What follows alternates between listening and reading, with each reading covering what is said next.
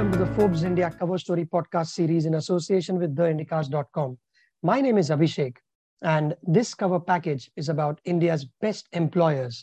What separates them from the rest? How does it reflect in the company's performance? And a lot more. Joining me to talk about all of this is uh, Forbes India's Monica Bhatia, who has anchored this issue. Hi, Monica. Very good morning to you. Hi, Abhishek. Good morning. Monica, this I'm going to start with a very uh, cliched question is that what separates in these times a good employer from the top top employers? In fact the other way around what separates the top top employers from a regularly decent and a good employer? Specific to our uh, pandemic sort of situation that we had and like general the way they have uh, sort of coped with everything. I think the best employers this year have shown a lot of agility. They've put well-being first and all this has translated into good business for them also. Like uh, we've had some challenging situations where we had work from home then we started coming back then they had to go back again with the second wave the third wave. So people who, who had like all these things in place who knew that okay we have 100% attendance but we're going back again to whatever and who reacted quickly to this keeping well-being and everything first without i think those are the people who have really shown in this uh, package. Yeah. And, and you've written one on Nippon uh, Life Insurance where uh, employee well-being is at the heart of uh, their company's HR policies and it gets implemented down the line as well. The average tenure of an employee in that outfit is about six and a half years, which I believe is high in that industry. Um, uh, so, what is it that they're doing right at Nippon when you spoke to their top management and uh, a few other folks from that outfit? They have employee well being as one of their business responsibilities. That means it is codified into policy and everything. Mm. The culture is very different, and they have, I mean, the CEO has been with the company for 18 years, the CHRO has been with the company for about 15, 16 years.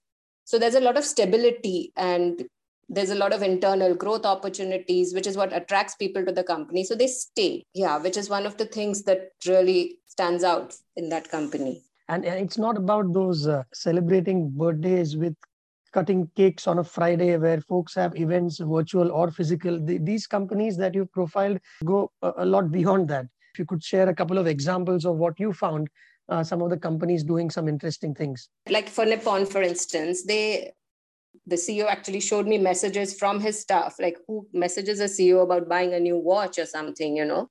But this is the kind right. of picture they have where you know you can you're you're sharing your goals and your achievements. Yes, I did this, I I closed this deal or whatever. But you're also sharing, oh, I bought a new car, I bought a new house, sending pictures of that on WhatsApp, which is a comfort factor, right? It doesn't come through where you're very formal. Then there were similar companies which do this, you know, which have a very open sort of uh, policy where like say tata ai they have a program called cheer which you know because you're not meeting physically you're not meeting at the water cooler you're not you know physical meetings are out. So they it's called cheer and it, it is to cope with missing physical workplace. So it stands for come here enjoy engage reward and succeed you know. So it's not just uh, meeting for birthdays or something which is anyway not possible in a virtual world yeah and everybody obviously had uh, things put in place for like mental wellness emotional challenges because people had anxiety and everything. So yeah that is that's the key isn't it? Meaning they didn't have too much time to prepare and then when the reality set in they already had the relevant human machinery whether it's a counselor or a psychiatrist in some cases who would be open uh, to talk to employees. Is that what separates? You mentioned agility at the start, and it's not just about getting sales and meeting the bottom line or getting those margins, but it's also this human part of it, which was probably more important than anything else. Because at the end, it is these employees who will bring in those uh, profits and sales. Correct. So if you just put in place sort of like anyway, every company sort of did medical insurance that covered everything. You know, all companies did that. All companies did, you know, like membership or whatever. But there are people who just said okay you don't worry about this. We've got your back.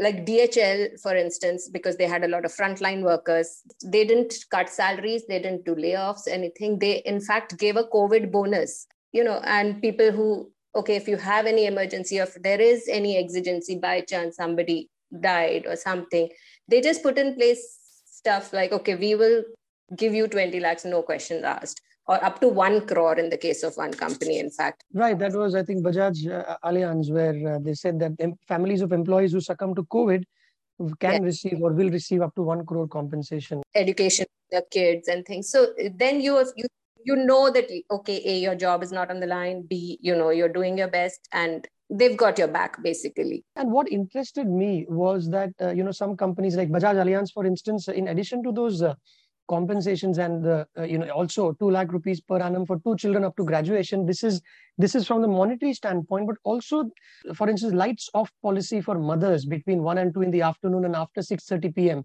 uh, yes. these are little things which look good on paper but if a company is actually implementing them so it's a matter of not calling that employee because you know that she is a mom between 1 and 2, 2 p.m. in a Zoom call, which means others have to reschedule their appointment based on certain policies. So, how do these guys implement these on ground? What is the rigor? It, it's very easy for the CHRO to just declare something, but then they actually get down to doing it.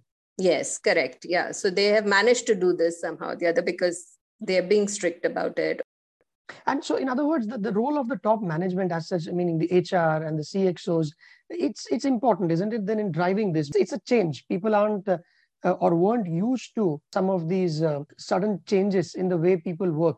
So it, it comes down to how it is driven from the top, or is it more like it's a hit and miss? So you learn as you go along. Could be the same even for CXO because it was a new thing that happened. But you know that's what separates them, right? They they take that as a challenge and they figure what is going to come next, and it just comes from their own. People will be reaching out. Like some people told me that uh, they had CHO, CEOs and whatever calling staff, you know, themselves, not once, not twice, but three times.